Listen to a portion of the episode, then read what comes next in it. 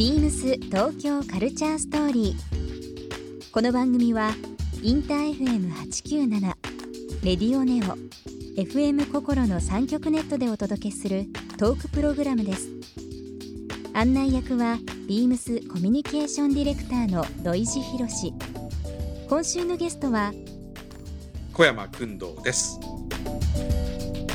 放送作家で脚本家の小山君堂さんをお迎え2016年からビームスジャパンの総合アドバイザーを務められビームスとともに日本文化の魅力を発信しています今週は小山君堂さんにご自身が影響を受けた人やゆかりのある京都への思いなどさまざまなお話を伺います Beams. Beams.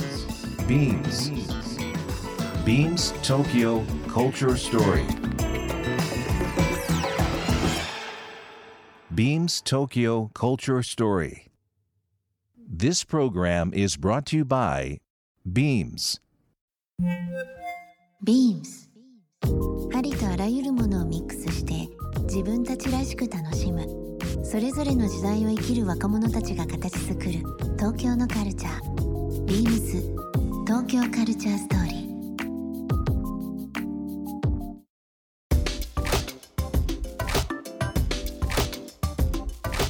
あのまあ、京都の話尽きないですが、まあ、今月、えーにオープン予定しておりますビームスジャパン京都、えーこちらの方ですね、まあ、工藤さんも総合プロデューサーアドバイザーで入っていただいてますのでリスナーの方はぜひ、あのお越しいただきたいなと思いますけども工藤さん的にこのお店、えー特徴といいますかね。何かこう伝えていただけるものがあればぜひちょっとメッセージをいただきたいなと思いますけども。あの僕これ鈴木さんという方がビームスのバイヤーの鈴木ですね。いろんなものを。集めていらっしゃいますけども、はい、鈴木さんの発想が面白いなっていつも思うんですよね。そのうん。そこに合わせたものを探してくるじゃないですか。はい、ビームスの名物バイヤーに鈴木修二というのがいますけどね。えバイヤーです、今回は忍者というコンセプトでいろんなものを集めてらっしゃいますけれども。はい、はい、忍者って忍び海外の人には響くけど日本人には最初ピンとくるかなと思ったけど、うん。その考え方としてうん、あれも忍者グッズこれも忍者グッズというそのうん、忍者が使うものではなく忍者的な発想でうん作られた日本のものって たくさんあるんだなって改めて思いました。えー、なんでしょう？僕ちょっと今回ものまだ見てないからあれなんですけどあそうですか。なんかこう一つ工藤さん的にこうグッときたアイテムってありました、えっと例えばえ。あのーフリクションボールペンのフリクションあるじゃないですか。インクが消せるっていう。ーあれですね。後ろでこう、えあの後ろでこう熱で消える熱で消える。はい。タイプのフリクション。もフリクション。う世界中であれも大ブームですよね。あれも言ってみればメイドインジャパンの忍者グッズ。あーなるほど。忍びのもののようにこう姿を消すというか。姿を消すとか、ええ。そう考えた時に忍足者って跡をコンセプト残さないすごい面白いなと思って。確かにそれは僕が考えたんじゃなくて鈴木さんが考えた確かに忍者発想ですね。ええそういうものがたくさん揃ってたりとか、甲が伊賀だけじゃなくてやっぱりそういうものも忍者になるっていうのは面白いですね。確かに、ええそうですね。あとは、うん。あのまあ、服部君とコラボレーションしてはい。忍者服部君がビームスまあビーこれも僕逆に本当聞きたいんですけどビームスがやるとダサいものがかっこよくなるじゃないですか。はい。例えば最近で言うと「男はつらいよ」をビームスがやるとなんであんなかっこよくなるんだろうなと思ったんですよ。山田洋次監督えアイテム作りましたねいろいろ。えね、ビームスと「男はつらいよ」が重なる感じがしないのに。何が生まれんだっていうの僕も最初聞いた時、やっぱ思いましたもんね。だから毎回そのちょっとしたずらしがずれというかし視点が15度下がっただけで物事こんなに違うように見えるんだっていうことって多いですね。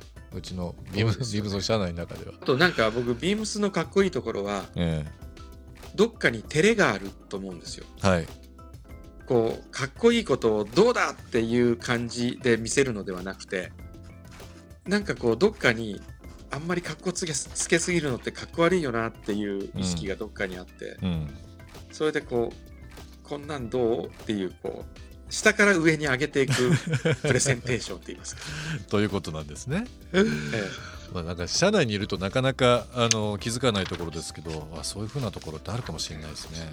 それはなんかあの社長の設楽さんのあのキャラクターと一致しているところがあって、うんユーモアと知性がどっかちょっと入ってるんじゃないかなと思います。うんうん単純にこうずらしただけじゃなくてそこに必ず理由と言いますかね、あのーユーモアをちゃんとポイントはここだと。まあ、知性というのが、まあ、それぞれファッションアイテムにあるかあは置いといてですけども、まあ、気持ちとしては全部考えてますからね。あの、ええ。消費者が何かこう手に取っていただいたか時にちょっとこうほっこりしたり何かストーリーを感じていただくっていうのはあったりとかしますので。そうですね。ビームス東京カルチャーストーリー、えーここで1曲、えー今週ゲストの小山君堂さんの方に、えー曲を選んでいただいております君堂さんあの曲のご紹介の方お願いしてもよろしいでしょうか？はい。佐藤筑前で東京シティセレナーデです。えーやはりこの番組、ビームス東京カルチャーストーリーということで、東京らしい曲がいいなと考えたときに、ます僕が以前、東京ワンダーホテルというドラマを作ったんですが、その時の、えー主題歌として佐藤筑前さんに歌っていただいたものです。あの、クリストファー・クロスのニューヨークシティセレナーデのニューヨークの部分をそのまま東京にしただけのえーまあ、非常に簡単な替え歌みたいなものなんですけどもちゃんと著作権はクリアした上で これを作ってもらいました。今仮になんですけどこのラジオでですね、えーえ進行中のことも含めてですけどもこんなこと考えてるっていうのをリスナーの方に向けてお話しいただけるのであれば何かこうお伝えいただくことってありますか？こんなこと考えてる。あの今進めてるプロジェクトでも構いませんけども。あのー今やっぱり料理界がとても大変じゃないですか、ね今大変ですね本当に、うん。ええ。それで料理人の方からなんかいいアイデアありませんか？という相談を求められること多いんですけれども。はい。2つ方向性よく聞かれるのあるんですが1つは経営者の方からどうやったら売り上げを確保できるだろうかっていうことと、うん。あと若い料理人の人たち僕今レッドアンダー35という35歳未満の若手料理人のはい。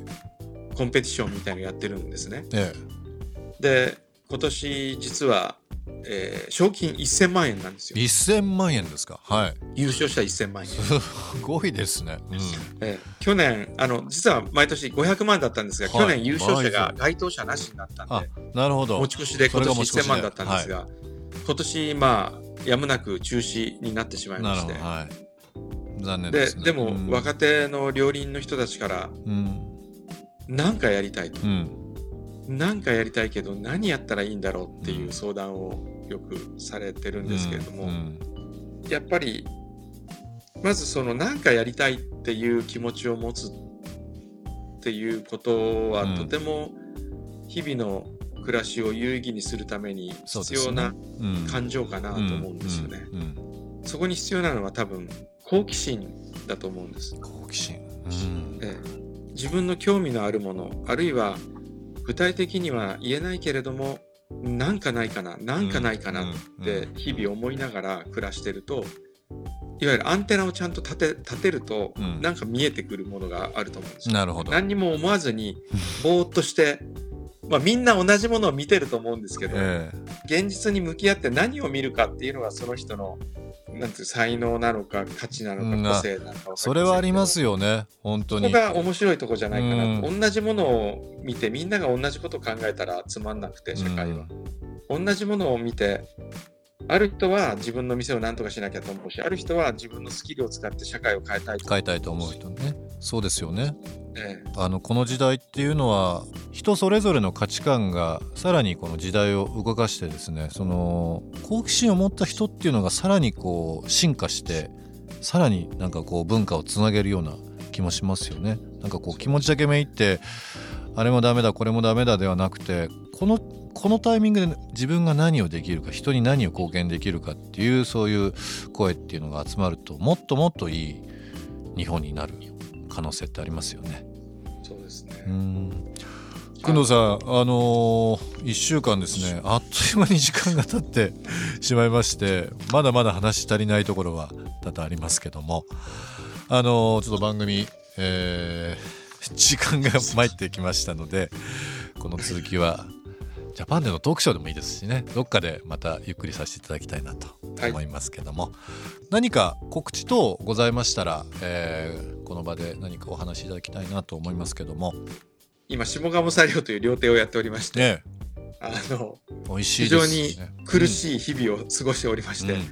唯一お届け品といいますか、あの、はい。お取り寄せ、お取り寄せ。下鴨はい。作業でお取り寄せをやってるんですが、ぜひ、あの、ホームページで、今、そうだ、京都呼ぼうというコピーで通販やってますんで、よかったら覚えやすいですね。何か聞いたことあるフレーズもありますけども。僕もあの下鴨作業の工藤さん教えていただいて何回かあの行かせていただきましたけど確か1900年になってないですよ1856 1856年です。年ですよね。もう歴史ある、まあ、作業下鴨作業。まあ京都の茶会席とかはい。教会席というのが中心になるかと思いますけどもそちらのお取り寄せができるということですね。はいあ、そうですね。あとは、その、つまみ、今、ズーム飲みとかはい、もう多いですよ流今。行ってると思うんですが、うんその、つまみにいいものが結構ありますんで、よかったら。なるほど。なんかズーム飲みでもあのみんながこう画面上でこれ実はお取り寄せしてって言って横のチャットでですねすぐリンクが貼ってですねあえ。のえシェアできるっていうなんかもうすごい便利な世の中でもありますしそうですよね。ある意味みんなでこの共感っていうことができますからね。はい。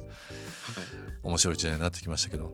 あの工藤さんから、えー、と今されてることもそうですし今下鴨作業のお話もいただきましたのでぜひリスナーの方ですね、えーチェックしていただきたいなと思いますビームス東京カルチャーストーリー今週のゲストは、えー小山工藤さんに、えーお電話にて、えー取材させていただきました。どうも一週間ありがとうございました。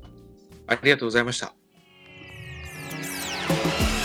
ビームス東京カルチャーストーリー。ゲストにもプレゼントしました番組ステッカーをリスナー1名様にもプレゼント。ツイッターでインター FM897 のアカウントをフォロープレゼントツイートをリツイートするだけでご応募できます。また番組への感想は「ハッシュタグビームス897」「ハッシュタグビームス東京カルチャーストーリー」をつけてつぶやいてください。もう一度お聞きになりたい方はラジコラジオクラウドでチェックできます。ビームス東京カルチャーストーリー来週もお楽しみに。ビームス。宣伝統括部のパクリナです。YouTube 公式チャンネル、ビームスブロードキャストで、ビームススタッフの暮らしや趣味を紹介する動画シリーズ、ビームスアットホームビデオを公開しています。スタッフそれぞれが思い思いの方法で撮影編集しています。今後も不定期に更新されていきますので、皆様ぜひご覧ください。BEAMS 東京カルチャーストーリー Beams Tokyo Culture Story. This program was brought to you by Beams.